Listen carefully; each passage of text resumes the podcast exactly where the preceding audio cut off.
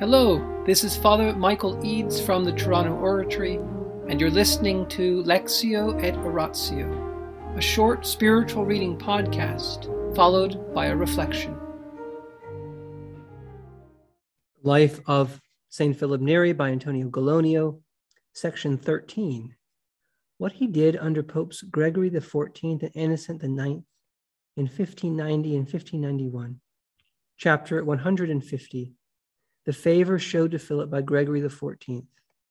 Philip's age, 76. Now we can turn to what Philip did under Pope Gregory XIV. Having nothing to say about Urban VII, whose pontificate was so short. It was Pope Gregory who gave the Holy Father permission to celebrate Mass in a private chapel adjacent to his room. There it was that in his longing for ever closer union to God, after saying the words, Lord, I am not worthy, he would ask those who were present, including the server, to go out, remaining on his own in the chapel. Alone and without witnesses, he would often not consume the sacred Eucharist nor drink the precious blood before he had passed two hours, more or less, in contemplation of the Blessed Sacrament, with deep feelings of devotion and much shedding of tears. Once he had received the body and blood of Christ, he would admit the server and complete the ceremony. After Mass was over, he often seemed so abstracted from his senses that you would think him more dead than alive. The same Pope dispensed Philip from reciting the divine office because he was often so ill or abstracted and allowed him to say the rosary instead. He did, therefore, recite the rosary when he was ill and the doctor specifically forbade him to say the office in canonical hours. But when he was well, he would never take advantage of this dispensation, but regularly recited the divine office in its present form. In the name of the Father, and of the Son, and of the Holy Spirit, Amen. Angels of God, our guardians dear, to whom God's love commits us here, ever this day be at our side, to light and guard, to rule and guide. Amen. Most Sacred Heart of Jesus, Teacher of teachers, have mercy on us. Saint Philip Neri, gentle guide of youth, apostle of Rome, counselor of popes, pray for us. In the name of the Father, and of the Son, and the Holy Spirit. Amen. One of the great joys of going to Rome is to visit the tomb of St. Philip. You visit his tomb in the left hand side of one of the most beautiful churches in Rome, and his body is still in very good condition. It's in a glass case. You can see his body there, priestly vestments on, a silver mask on his face. And there's an altar on over his body inside the church. And then if you go outside the chapel towards the sacristy, there's a, a hallway that leads to a staircase that goes up to the third floor where you can visit the rooms of St. Philip, his bedroom, and this little chapel, this private chapel adjacent to his room that the Pope gave him permission to say Mass in. For the last five years of his life, St. Philip would be able to say this private Mass in this little chapel.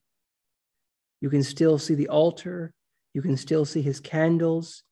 They even have his chalice in a reliquary on the altar. You can see the crucifix that he would look at.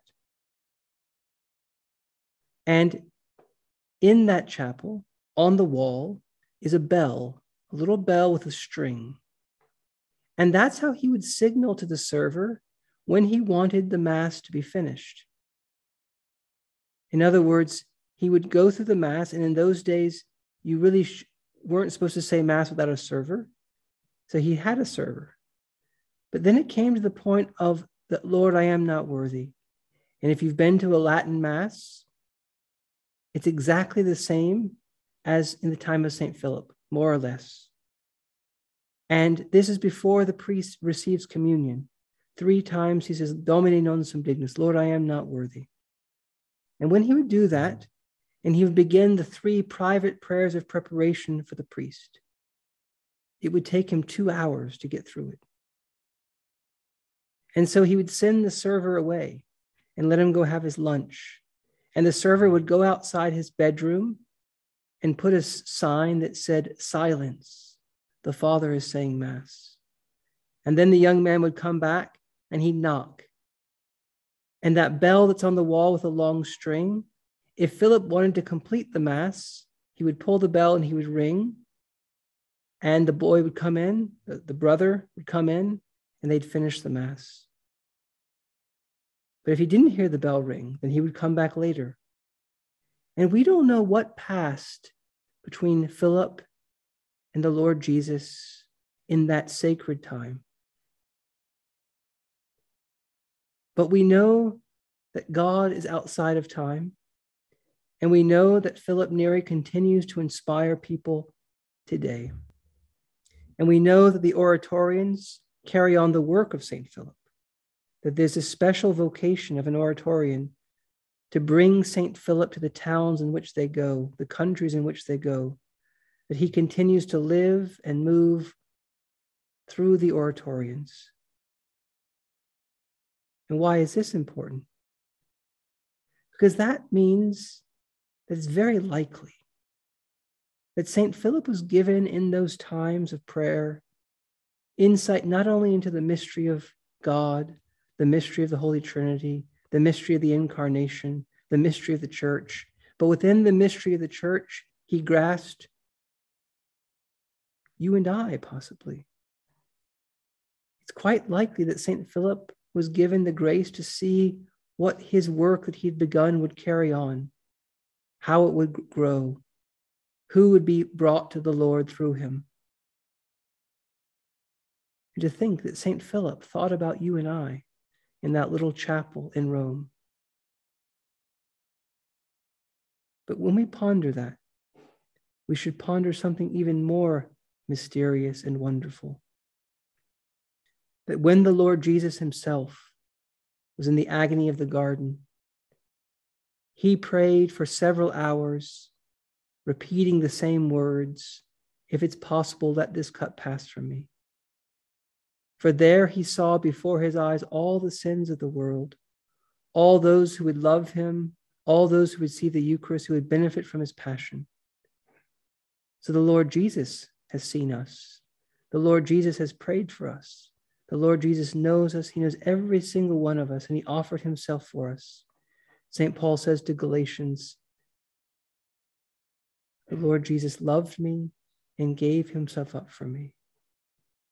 And so we ask St. Philip tonight to pray for us, that we might, through him, come to a deeper love of Jesus Christ, who will be born for us at Christmas. In the name of the Father, and the Son, and the Holy Spirit. Amen.